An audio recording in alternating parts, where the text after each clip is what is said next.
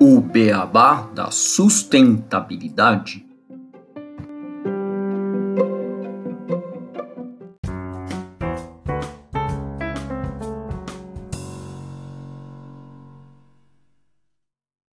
Bem-vindos ao podcast O Beabá da Sustentabilidade. Este é o episódio 45, Fontes de Energia Renováveis. E hoje eu e o Renato Gatti, nós temos a honra aqui de receber o Fabrício Bop Panic, que é gestor de projetos na área de comunicação corporativa, sustentabilidade e relações institucionais e governamentais, sendo atualmente diretor da Mister Agregato Inc., empresa de consultorias em projetos e tendo mais de 20 anos no setor elétrico brasileiro nas áreas de geração, transmissão, distribuição e comercialização com passagem por grandes grupos nacionais e internacionais. O Fabrício também é professor convidado de cursos de pós-graduação nas áreas de SG, sustentabilidade e inovação, novas tecnologias. Tudo bem, Renato? Tudo bem, Fabrício? Bem-vindo ao podcast. Olá, meu caro Gustavo, tudo bem? Olá, Renato, tudo bem? Prazer estar com vocês aqui, falar sobre esses temas super importantes. Olá, Fabrício. Olá, Gustavo, tudo bom com vocês? Um prazer te receber, Fabrício, seja bem-vindo. Tenho certeza que essa discussão vai ser muito rica, um conteúdo que a gente precisa conversar bastante aqui para os nossos ouvintes terem cada vez mais conhecimentos sobre a questão das energias renováveis. Sim, com certeza. Foi um dos primeiros temas que a gente trouxe no podcast e agora a gente volta, mais de um ano depois, a falar desse tema com mais detalhamento. A gente falou muito já de veículos elétricos e a combustão e etanol, hidrogênio e tudo isso. E agora vamos falar das energias renováveis como um todo. E bom, para abrir esse episódio, eu vou falar um pouco de uma notícia que foi publicada no dia 9 de novembro pela CNN, com o título de De Vilã a Fonte Verde, o Brasil retoma projeto de energia nuclear. E essa notícia traz os planos do Brasil em relação à construção da usina Angra 3. O Ministério de Minas e Energia, o MME, ele tem planos em fazer investimentos na energia nuclear para as próximas décadas, executando a construção da usina Angra 3 e o anúncio da construção de uma nova usina como mostra o Plano Nacional de Energia 2050. Em um contexto onde os preços da energia eles estão em alta e as mudanças climáticas obrigam todos a deixar o mundo do petróleo e do carvão, o uso da energia nuclear é uma alternativa. Porém, esse é um assunto que causa divisão. Nos Estados Unidos, os 90 reatores nucleares em operação produziram um quinto da energia do país em 2020. E os planos de expansão estão sobre a mesa.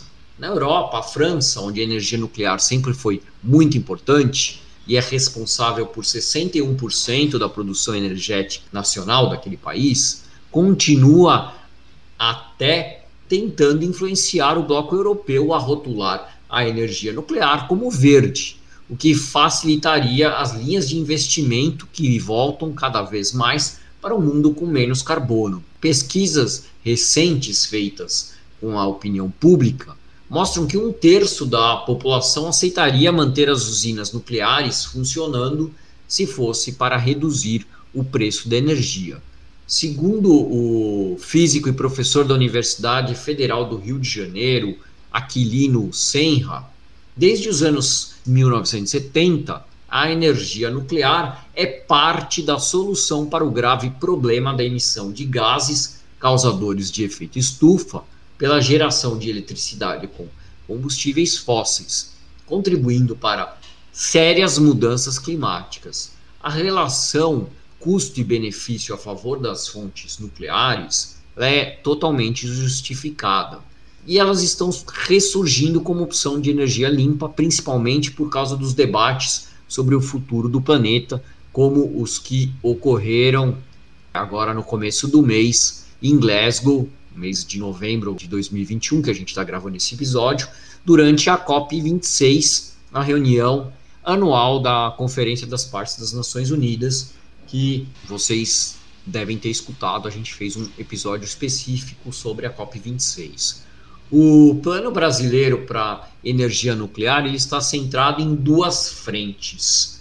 O PNE 2050, sem dar muitos detalhes sobre quantas novas usinas serão feitas, estima uma expansão entre 8 e 10 gigawatts de energia nuclear nos próximos 30 anos, entre 4 a 5 vezes mais do que geram Angra 1 e 2, usinas responsáveis por apenas 1,1% da matriz energética brasileira no momento, ou 30% da demanda de todo o Rio de Janeiro. Além da construção de Angra 3 e uma ou mais usinas, o plano é também ampliar a vida útil de Angra 1 em mais 20 anos. Em relação a Angra 2, segundo o MME, existe um plano para implementar um programa integrado de gestão do envelhecimento de sistemas, estruturas e componentes. Ainda não há previsão de extensão da vida útil dos reatores. Lembrando que a usina Angra 1 é de 1985 e inicialmente deveria funcionar por 40 anos, portanto até 2024. Mas se o pedido do governo para extensão do prazo até 2044 não for concedido pela Comissão Nacional de Energia Nuclear, apenas Angra 2 continuará em ação, o que faria com que a usina, que pode funcionar até 2026, se tornasse a única a gerar energia nuclear no Brasil. E apenas a partir de 2027, se os planos se confirmarem, que os reatores de Angra 3 entrariam em ação. Então a gente ficaria um tempo sem nenhum, se, se rolar na né, 2026 sem Angra 2, 2024 sem Angra 1 e aí 2027 começando Angra 3. As obras dessa usina começaram em 1984 e foram paradas em 2015 por causa dos desvios apontados pela operação Lava Jato. Para alguns especialistas, se a usina nuclear Angra 3 já estivesse em operação, a crise hídrica que assola o país teria impacto reduzido no fornecimento e no custo da eletricidade para o consumidor. O governo defende que a energia nuclear é importante para diversificar a nossa matriz, principalmente as chamadas de base, que sustentam a rede independente da situação. Além disso, ela também será essencial para evitar o aumento das emissões de gases de efeito estufa, que a gente tem visto muito que com o problema da crise hídrica, a gente tem ligado às termoelétricas e ela ainda será barata, porque o país é o sétimo do mundo em reservas de urânio e um dos dez que dominam o ciclo do combustível. Mas todas essas teses, assim como ocorre em outros países, onde o debate sobre segurança e os riscos dos dejetos tóxicos que duram séculos estão cadentes, não apresentam ainda nenhuma unanimidade. A tecnologia ela já evoluiu muito e por causa do desenvolvimento tecnológico, novos materiais e técnicas podem dar segurança para as usinas por mais tempo em relação àquilo que elas foram projetadas na segunda metade do século passado. Para Sérgio Leitão, diretor executivo do Instituto Escolhas, abre parênteses, do ponto de vista do suprimento de energia, de segurança energética do país, o Brasil não precisa de energia nuclear fecha parênteses. O raciocínio do executivo do think tank brasileiro está baseado em duas premissas. Segundo ele, existe um potencial de energia eólica do Brasil inshore e offshore de mais de 1 milhão e 300 mil megawatts, enquanto a capacidade instalada do país é de 175 mil megawatts. Pelos cálculos do Escolhas, Angra 3, para ser concluída, vai significar um custo de 47% maior do que o de Angra 2. A energia nuclear só consegue ser viabilizada com um pesado investimento estatal e para você concluir a obra tem que buscar recursos no caixa do BNDES e no caixa da Caixa Econômica Federal. Ótima contextualização, Gustavo. Acho que a notícia ela traz diversos pontos para a gente poder discutir aqui com o Fabrício hoje. E antes de chamar ele para a gente fazer as perguntas, só queria explicar rapidamente o que são os recursos renováveis e não renováveis e quais fontes de energia se encaixam onde. Os recursos naturais são essencialmente providos pela natureza. Contudo, o tempo que ela leva para repor ou recriar o que foi utilizado determina se eles são considerados renováveis ou não renováveis. Se o tempo do ciclo entre a utilização e sua reposição é relativamente curto, este recurso é considerado renovável. Por exemplo, uma árvore utilizada como lenha pode ser reposta em aproximadamente 7 anos, ou seja, neste curto espaço de tempo, o recurso estará novamente disponível, então seria renovável. Já no caso do petróleo, o recurso utilizado poderá estar disponível novamente em alguns milhões de anos, por isso ele é considerado não renovável.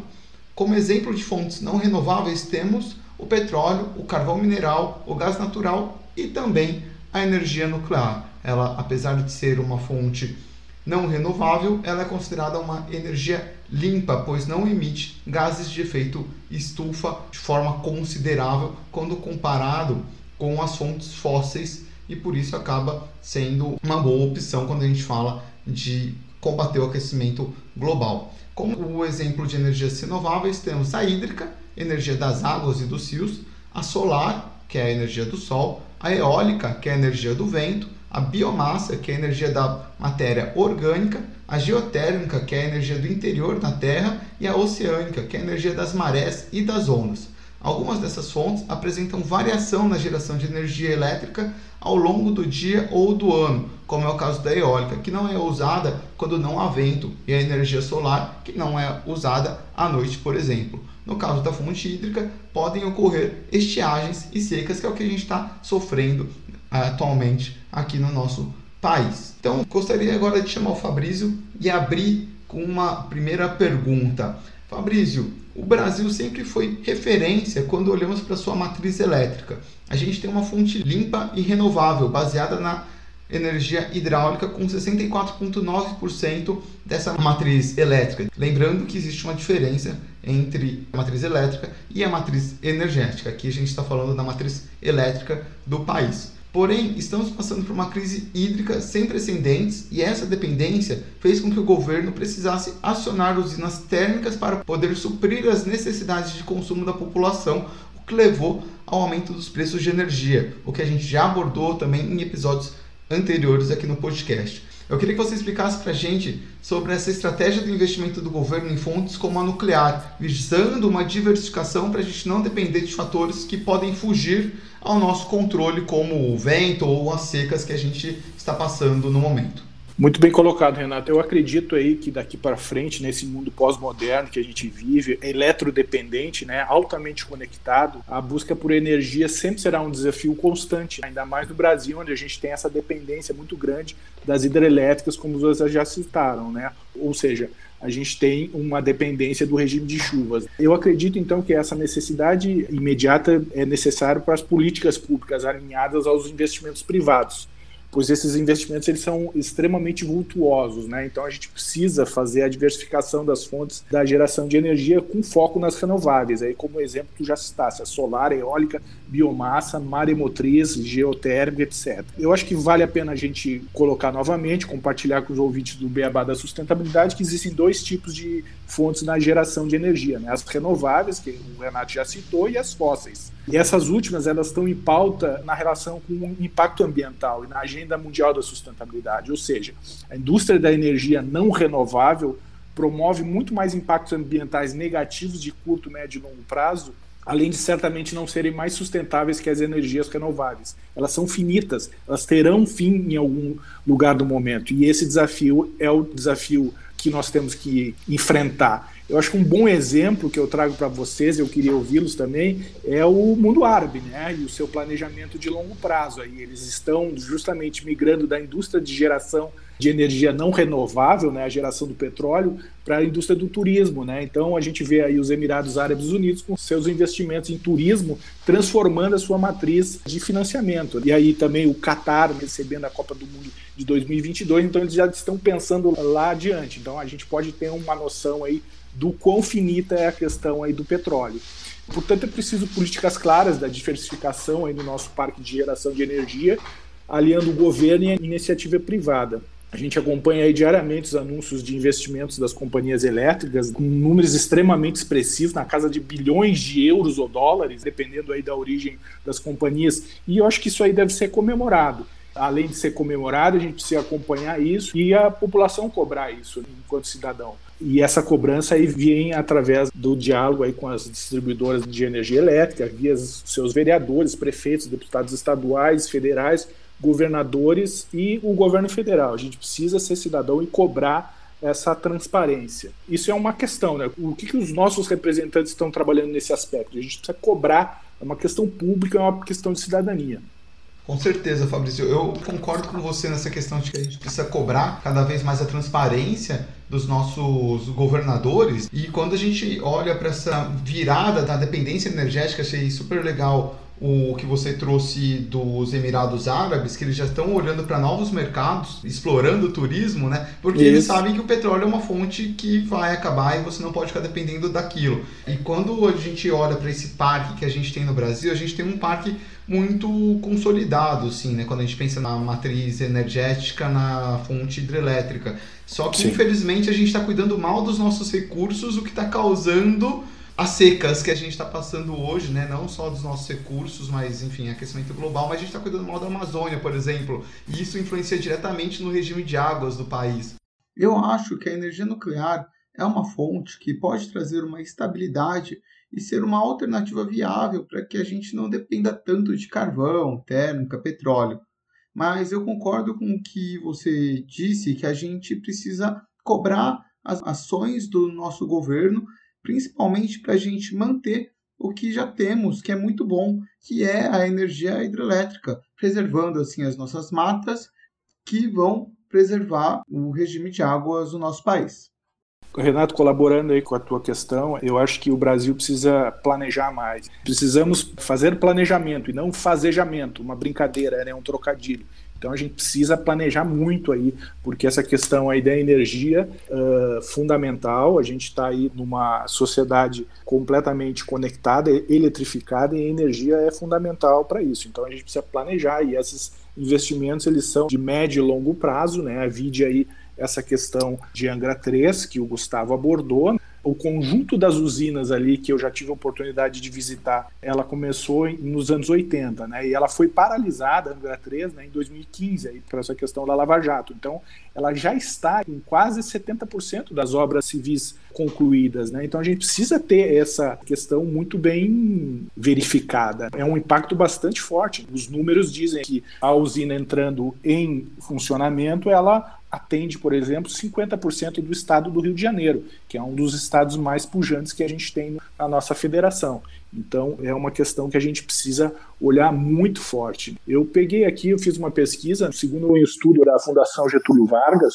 intitulado aí Futuro Energético e Geração Nuclear, Logicamente, traz aqui que a estimativa da demanda de energia elétrica é que ela vai crescer mais de 4% ao ano. Então, significa aí a necessidade de se organizar desde um processo de transição que permita atender o crescimento da demanda em bases sustentáveis, ou seja, sustentabilidade física, tecnológica, econômica e financeira. Segundo a Associação Brasileira de Energia Nuclear, as nossas reservas de urânio são atualmente da casa de 309 toneladas a sétima maior reserva do mundo. E, entretanto, aí a gente só explorou 25% do nosso território, que é um território riquíssimo em minerais, em termos de rio, em termos de clima. E se for prospectado, essa associação estima-se que as reservas adicionais de urânio, num conjunto do território nacional, elas sejam aí de 800 toneladas. Isso fará com que as reservas de urânio do Brasil atinjam um milhão de toneladas, tornando-se aí a segunda maior reserva mundial atrás da Austrália, por exemplo, só que é um player também muito forte nessa área. Por que, que a gente não pode explorar essa matriz de maneira sustentável? Né? Esse é o desafio, mas também é uma questão de agenda de ambiente global. Qual o caminho a gente vai tomar? Eu acho que a gente tem que tomar o caminho mais racional. Eu apurei também que uma divulgação da empresa, a eletronuclear já está em processo de implementação, já tem uma unidade de armazenamento complementar de combustíveis irradiados na central nuclear de Angra. Se chama Unidade de Armazenamento Complementar a Seco, UAS.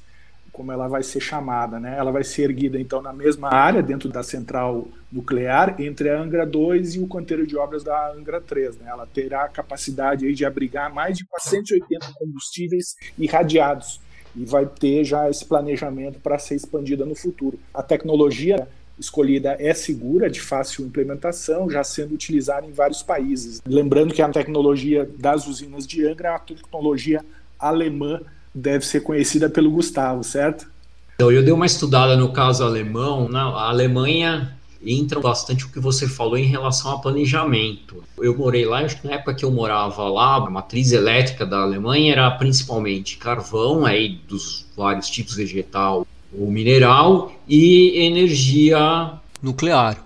Agora, em 2011, eles lançaram um plano para diminuir tanto a nuclear quanto o carvão mineral quanto carvão vegetal às termoelétricas. E eles tinham, né, em 2011, 17 usinas nucleares em ação e era mais de 22, 23% da matriz deles. Hoje, eles têm apenas três usinas, né? E dados de 2019 já tinha caído para menos da metade, para 10%. E o que eles aumentaram muito foram energias limpas, como a eólica, que já é a primeira na Alemanha. Né? É mais de 23%. Então, é o. Lógico, se você somar os tipos de carvão, chega próximo, mas também fica um pouquinho abaixo. Mas a eólica acaba sendo a maior percentual sozinha da matriz deles e eles cresceram bastante a parte solar e de biomassa. Hidrelétrica lá é muito pouco. Perfeito. É, a gente tem muito a aprender com eles. Eu só queria complementar aqui, Gustavo e Renato, se me permitir, então, que a indústria nuclear é uma das poucas atividades aí com a interferência humana que tem capacidade para controlar totalmente os rejeitos que produzem. Devido às características do material radioativo, a Eletrobras nuclear, ela armazena e tem que controlar em tempo integral os rejeitos das usinas de Angra, né? Então, isso é de uma responsabilidade muito forte. Os rejeitos, eles são classificados pelo seu teor de radioatividade, né? Na usina de Angra, os rejeitos são classificados como de baixa radioatividade eles são os materiais utilizados na operação das usinas, como luvas, sapatilhas, roupas especiais, equipamentos e até a fita crepe, né? Então, para ver a diversidade. Depois de coletados e separados esses materiais, eles sofrem um processo de descontaminação, né, para reduzir seus níveis de radioatividades. Alguns materiais são triturados, prensados, para ocuparem menos espaço e acondicionamento de recipientes que bloqueiam a passagem. Enfim, com o passar do tempo, né, esse material ele vai perdendo a sua radioatividade, mas até lá tem que ser encapsulado e armazenado nesses depósitos isolados e monitorados. Então, boa parte desse lixo radioativo é produzido em usinas nucleares, como o do urânio que sobra dessa atividade. Mas também a gente precisa verificar, pessoal, que isso é também encontrado em hospitais e clínicas, né, com parte dos equipamentos com tratamento de radioterapia. Né? Então, esse lixo radioativo ele está presente em todo o país.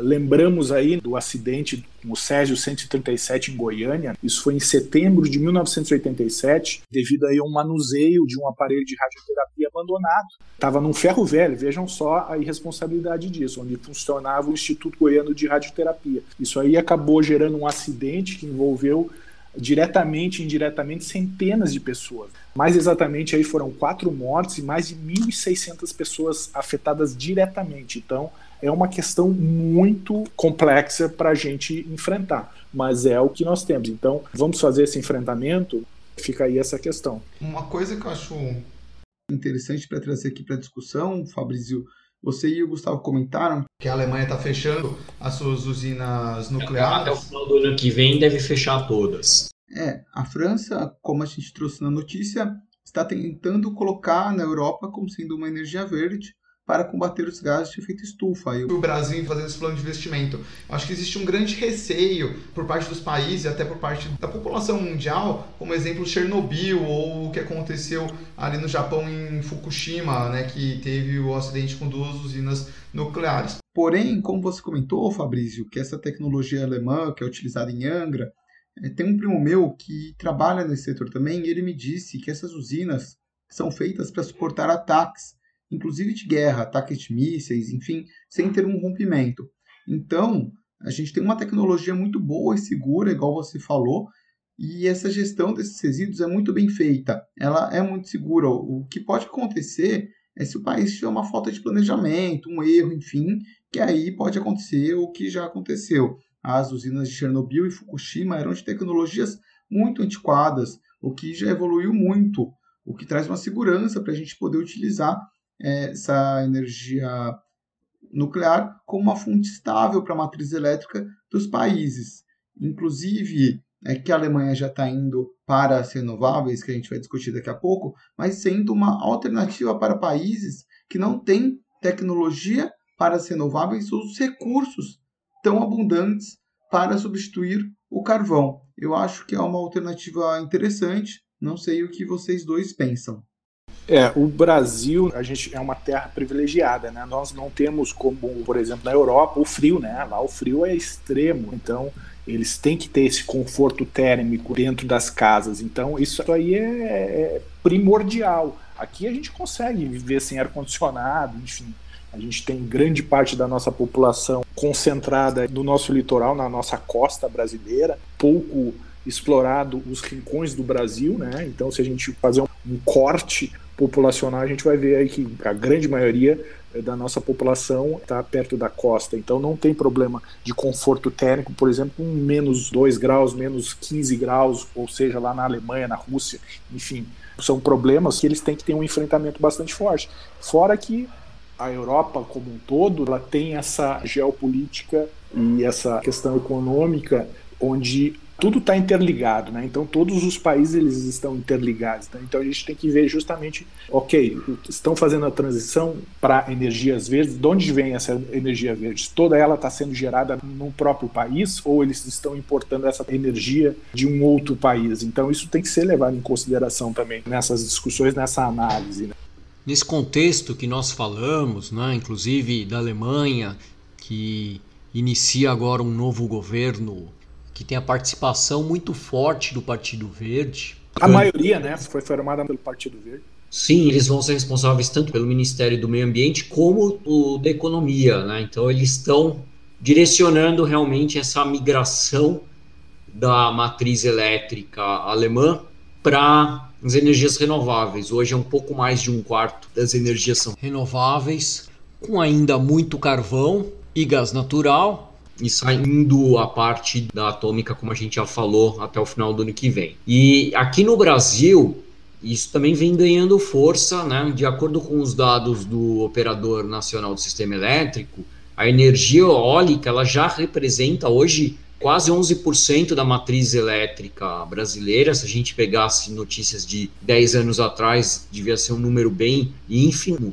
relacionado ao que a gente tem hoje e já tendo uma expectativa de chegar a 13, quase 14% em 2025. Os maiores parques desse tipo de energia estão na região Nordeste. Já a energia solar, como você falou, a gente tem grandes áreas e também temos uma disponibilidade de sol muito grande por estarmos na região tropical, hoje a gente tem apenas 2% da matriz elétrica de energia solar, podendo atingir perto de 3% até o fim desse ano, de acordo também com o INS. E nos últimos três anos teve um crescimento da energia solar centralizada, essa gerada por grandes usinas, não gerada pelas pessoas nas suas casas ou nos seus prédios, foi de 200%, enquanto as geradas em pequenas centrais de geração passou de 2 mil por cento, tem sido cada vez mais barato você colocar energia fotovoltaica nas casas. Já tivemos agora também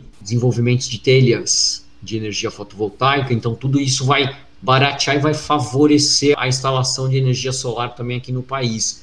O que, que vem contribuindo para esse avanço dessas energias renováveis e o que a gente pode esperar nos próximos anos desse mercado e desse tipo de energia no nosso país. Gustavo, eu acho que o que vem contribuindo para esse avanço certamente está relacionado com a agenda global para o enfrentamento aos riscos climáticos. A disseminação dos ODS, né, os Objetivos de Desenvolvimento Sustentáveis da ONU, que vocês já abordaram em outros podcasts. Enfim, nós temos esses 17 ODS para fazer o enfrentamento justamente aos riscos climáticos. Então, eu acho que isso aí caminha nessa direção. Eu acho que vale a pena aqui para os ouvintes falar um pouco do ODS 7. O ODS 7 da ONU, ele fala em energia limpa e acessível. E ele abre o indicador, digamos assim, o objetivo 7 da ONU, assegurar o acesso confiável, sustentável, moderno e preço acessível à energia para todos. 7.1. Até 2030, assegurar o acesso universal, confiável, moderno e a preços acessíveis a serviços de energia.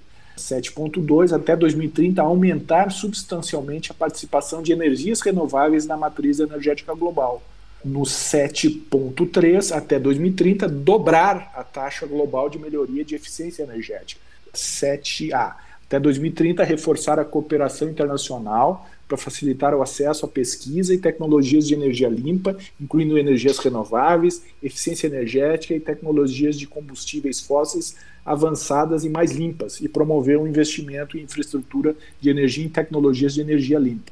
7B, até 2030, expandir a infraestrutura e modernizar a tecnologia para o fornecimento de serviços de energia modernos e sustentáveis para todos os países em desenvolvimento, particularmente nos países menos desenvolvidos, nos pequenos estados insulares em desenvolvimento e nos países em desenvolvimento sem litoral, de acordo com seus respectivos programas de apoio. Ou seja, eu acho que responde um pouco o teu questionamento, então é uma agenda global. Essa eletrointensividade aí da nossa vida pós-moderna, tanto na indústria como na vida pessoal, onde a gente tem um mundo digital, logicamente a necessidade de energia para suprir essa demanda é muito forte, né? A questão é agora mais recente, mineração de bitcoins. Então é uma indústria que necessita muita energia, né? computadores, a questão da inteligência artificial com a Alexa, né, que vocês devem ter nas suas casas, né? Então, passa por energia, passa por conexão. Celulares, carros elétricos, a questão do conforto térmico, com ar condicionado, industrialização massiva. Isso tudo é uma agenda global que a gente tem que fazer esse enfrentamento.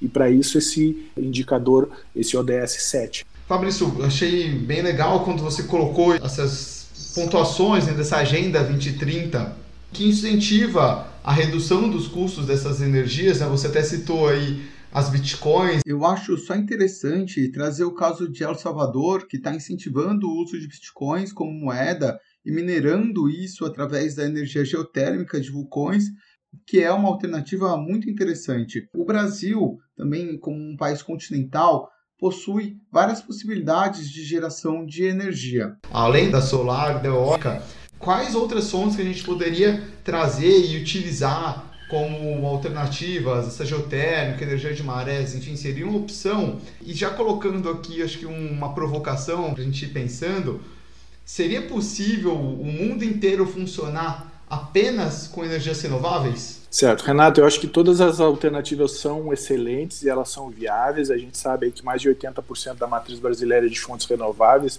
o que nos concede um protagonismo global.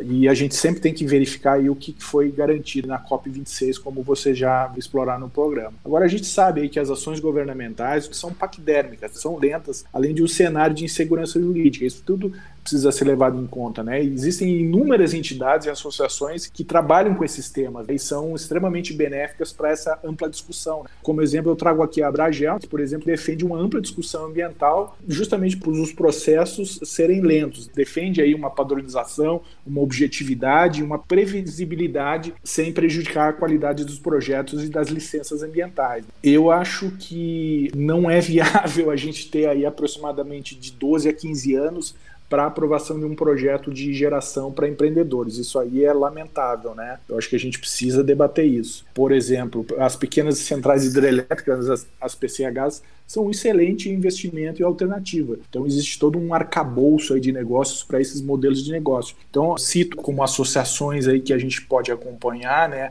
a Absolar, que é a energia solar, a Abrad, a Associação das Distribuidores de Energia Elétrica, o EPE, né, que é a empresa de pesquisa de energia elétrica, que é extremamente importante, tem um protagonismo gigantesco, a APREM, né, que é a Associação das Empresas de Renováveis, a Bragel, que eu já citei aqui, que é de geração de energia, né, e especificamente aí entrando nessa tua provocação, o processo da geração marimotriz já é uma realidade em termos de pesquisa no Brasil, né, a gente tem dois exemplos aí, uma pesquisa na cidade de Recife, que se chama Desenvolvimento e Simulação Computacional de VEX, né, Wave Energy Converts, ela está ficando cada vez mais próxima de se tornar realidade, mas como a gente tem essa abundância aí de rios, essas questões, isso acaba sendo deixado num segundo plano. Esse material ele foi doado aí por uma empresa norte-americana, a Wave Weather Works, e o aparelho justamente faz a captação do movimento das ondas do mar e realiza a transformação da energia elétrica sem emissões de efeito estufa. Então o objetivo é justamente aí que essa experiência amplie os conhecimentos sobre a energia maremotriz e a gente, através desse modelo, criar um modelo universal para implantação. Uma outra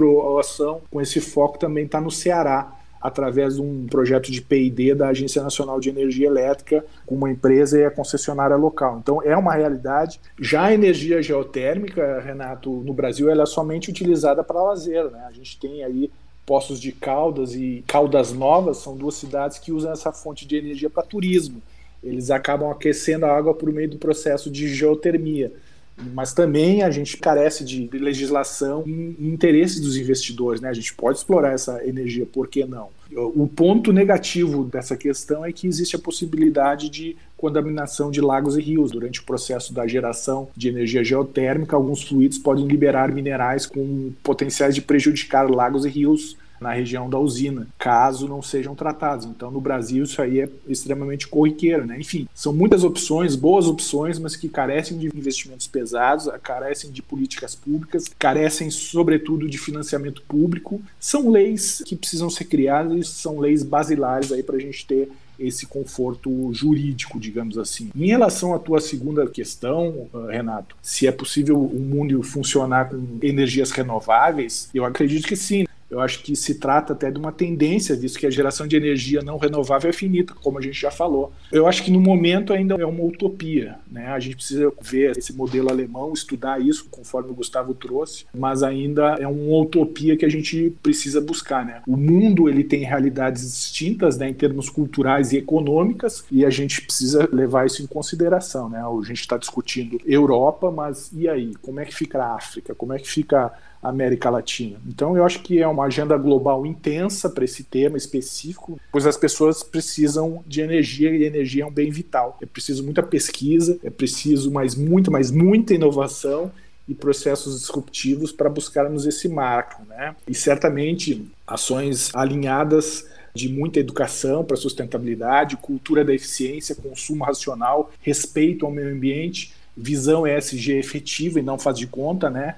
E um cuidado primordial ao ambiente, ao social e às pessoas. E sólidas políticas de gestão e governança corporativa, que é o que a gente vê aqui com o programa de vocês aí, que quando eu recebi o convite eu fiquei fascinado, porque é isso, a gente tem que fazer esse enfrentamento via educação, via disseminação dessas informações. Sim, exatamente. Essa nossa missão aqui com o podcast. E a gente sempre fica realmente muito feliz de ver quando a mensagem está sendo passada e as pessoas dando feedback positivo para a gente. É, Gustavo, eu tive acesso essa semana a uma notícia muito legal lá da minha terra. Eu sou gaúcho, sou do Rio Grande do Sul e me orgulho dessa minha origem. Aí a gente recebeu uma notícia sobre um mega projeto de energia eólica lá na fronteira oeste, lá na fronteira com a Argentina. Então é um super empreendimento localizado em três cidades, na fronteira oeste do Rio Grande do Sul, do Brasil, né? Que são Alegrete, Paraí e Uruguaiana. É uma iniciativa de 180 aerogeradores, um potencial de 4,5 megawatts de potência. São 18 parques eólicos, totalizando 810 megawatts de capacidade instalada. Então isso aí é disruptivo, isso é pensar no futuro, isso é planejar. Lembrando que atualmente o Rio Grande do Sul tem somente aí 1.8 mil megawatts. Né? A gente está falando aí do empreendimento que vai ocupar uma área de 565 parques aí, gigantesco. É muito bacana essa alternativa. E ele fala na notícia que desde 2015 eles estão batalhando para esse projeto. Então, pessoal, é muita conexão, é muita cobrança e a gente tem que buscar um mundo melhor aí para a gente viver como um todo. Afinal, a gente tem um mundo finito, né? É muita gente morando, muita gente querendo se beneficiar. A gente precisa trabalhar a questão do consumo racional, do, consumo eficiente. Enfim, eu acho que é isso que eu quis colaborar com vocês.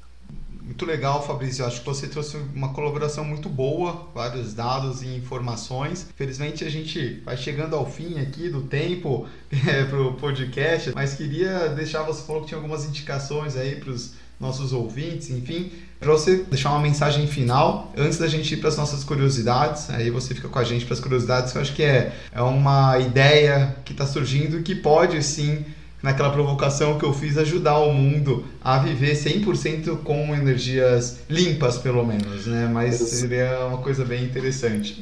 Exatamente, Renato. Então, sempre nas minhas aulas eu faço essa provocação, deixo para o final aí para o pessoal explorar mais. Então, fiz aí uma pesquisa. Quem quiser e se interessar pelo tema, de energia nuclear, tem alguns filmes interessantíssimos. Eu acho que o melhor deles é o Síndrome da China é um filme de 1979, fala sobre uma jornalista. Recente, que acaba... recente, que é da mesma idade do apresentador aqui. É, ele é um filme com o Jack Lemmon, com o Michael Douglas e com a Jane Fonda, que são grandes atores norte-americanos, então é muito bom esse filme mesmo. Ele fala sobre essa questão da investigação, dessa questão da comunidade ser impactada, né? Então é um filme muito interessante. Também tem a série de 2019, super recente, que é Chernobyl, que é uma série da HBO que pode ser acessada, é um, é um material bastante interessante. Renato trouxe então a questão do acidente nuclear de grandes proporções no Japão. Então nós temos também um filme de 2020, que é o Fukushima 50,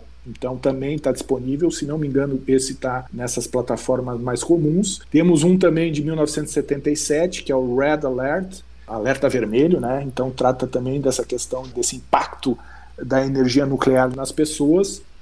Um filme também mais ficcional, digamos assim, que é o Pandora, é de 2016, e um filme sobre o impacto social, né? Já falava-se ESG lá naquela época, 1983, Silkwood é um filme sobre justamente os trabalhadores de uma usina nuclear. Qual é o impacto de um negócio dessas proporções na vida deles. Então é um filme que se chama Silkwood, 1983, com a né, oscarizada aí Meryl Streep, com a oscarizada Cher também, a cantora, mas ela é também atriz, e com o Kurt Russell. Então são alguns filmes aí que eu acho que interessantes para o pessoal ter um pouco mais de conhecimento. Eu já assisti, é muito bom. Exato.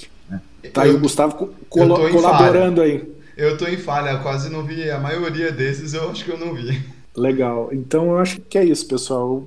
Super agradeço aí, queria ouvi-los um pouco mais e tô super à disposição. Queria ouvir aí as curiosidades aí, o fechamento de vocês. Não, excelente. Realmente a gente mostra aqui, você falou muito do DS7 e é realmente mostra como está integrado a energia renovável como parte da sustentabilidade para a gente alcançar os objetivos de viver com uma maior harmonia com o planeta. É a maneira como a gente se aquece, como a gente gera energia para mover as nossas sociedades é vital para que a gente seja realmente harmonioso com o planeta. E acho que é, nesse sentido a gente vai para a curiosidade do episódio de hoje, Renato. Vamos às curiosidades, Gustavo.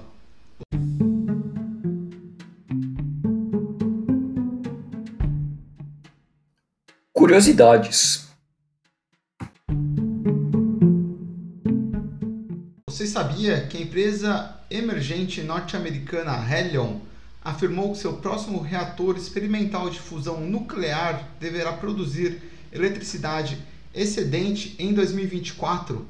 Isso mesmo, eletricidade excedente ou líquida, que refere-se à capacidade de um reator de fusão produzir mais eletricidade do que ele próprio gasta para funcionar. A Helion vem testando seus protótipos de reator de fusão há mais de uma década. Só para explicar, a fusão nuclear é um tipo de energia nuclear, só que é diferente do processo de fissão que a gente abriu aqui no nosso episódio, que é usado desde 1950 nos reatores de energia atômica. Na fusão nuclear, a energia gerada é a partir da união dos átomos, enquanto na fissão ela é um subproduto da divisão de átomos. A fusão é o mesmo processo que aquece o nosso Sol e o nosso universo e exige calor e pressão extremos, sendo muito mais difícil de controlar do que a fissão. Só que uma vez dominada, contudo, poderia nos fornecer uma fonte limpa e ilimitada.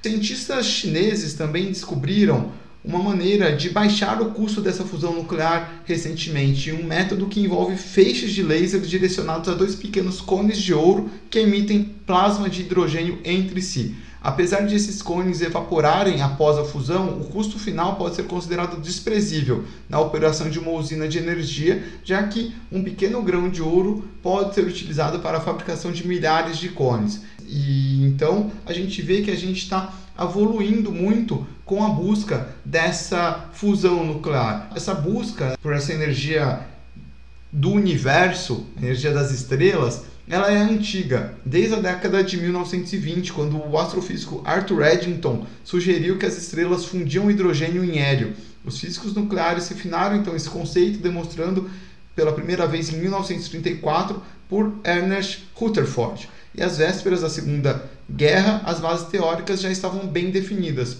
E em 1946, o primeiro reator de fusão estava patenteado pelo Reino Unido, mas as pesquisas só começaram mesmo nos anos 50, graças a uma pegadinha. Em 1951, o presidente argentino Juan Perón anunciou que seu país havia dominado a função termonuclear controlada, o que gerou espanto de todos os países do mundo, já que a Argentina não era conhecida por ter uma tecnologia muito evoluída.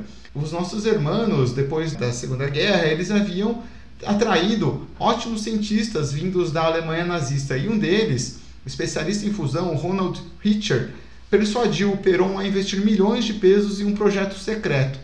Este laboratório foi erguido na ilha Rummel, aos pés dos Andes, e o Richter alegou ter gerado energia com a fusão, mas os resultados estavam errados e ele foi preso por ter feito Perón passar vergonha. Antes disso, a notícia do trunfo argentino tinha inquietado Lyman Spitzer, que era um astrofísico que estava ajudando na construção da temida bomba de hidrogênio. O Spitzer recebeu um telefone do seu pai contando o caso argentino e nos dias seguintes, enquanto esquiava, pensou muito na questão. Apresentou um projeto para construir uma garrafa magnética onde o fogo do Sol pudesse ser reproduzido. Surgiu então o Stellarator, o primeiro reator de fusão experimental. Além dos Estados Unidos, a Rússia, o Reino Unido, a França e o Japão também investem em fusão. Essas pesquisas antigamente eram muito sigilosas, todos sabiam o que estavam fazendo, mas ninguém comunicava os seus resultados, pois pensava que seria fácil atingir esse método. Porém, até hoje a gente ainda não conseguiu, mas segundo a empresa que eu citei é, no início dessa curiosidade, a Helion, em breve teremos essa fonte de energia que com certeza vai mudar os rumos da nossa civilização, se conseguirmos atingi-la. Excelente, excelente e muito boa a história da Argentina, dos hermanos com, com os alemães criando e não criando a, a, fusão termonuclear. Isso, eu acho que mostra uma coisa que o Fabrício trouxe bastante aqui, que ficou para mim de mensagem muito importante nesse episódio, sobre um planejamento energético que é claro, a Argentina não teve nenhum planejamento na época, foi só barulho e suposições e a gente precisa ter esse planejamento. Então, queria agradecer mais uma vez aqui o Fabrício pela participação, uma conversa super bacana. Acho que a gente tem muita coisa para trazer nesse segmento, nesse campo das energias renováveis aqui no podcast, ainda explorar muito mais esse tema. Mas queria agradecer a todos os nossos ouvintes também por estarem aqui conosco e até o próximo episódio do Beabá da Sustentabilidade. Obrigado, Fabrício, obrigado a todos os ouvintes e fica o convite realmente para assistir os filmes, pesquisar mais sobre o tema, que é um tema bastante interessante. E nós esperamos que os nossos ouvintes se aprofundem também nos temas que a gente traz aqui, levanta no nosso podcast, o Beabá da Sustentabilidade. Bom, Renato e Gustavo, sem palavras aí para agradecê-los. Foi muito legal, foi muito prazeroso, passou rápido, né? A gente pensa lá, ah, não, tem uma hora, tem muita coisa para, tem muito tempo para falar, mas não, é rapidinho, é tantas ideias, é, é bom falar com, com gente oxigenada e que tem essa mesma visão de mundo que eu, por exemplo, né? Que a minha família, enfim, para a gente ter esse enfrentamento do mundo. Vocês estão de parabéns, vida longa e próspera ao beabá da sustentabilidade.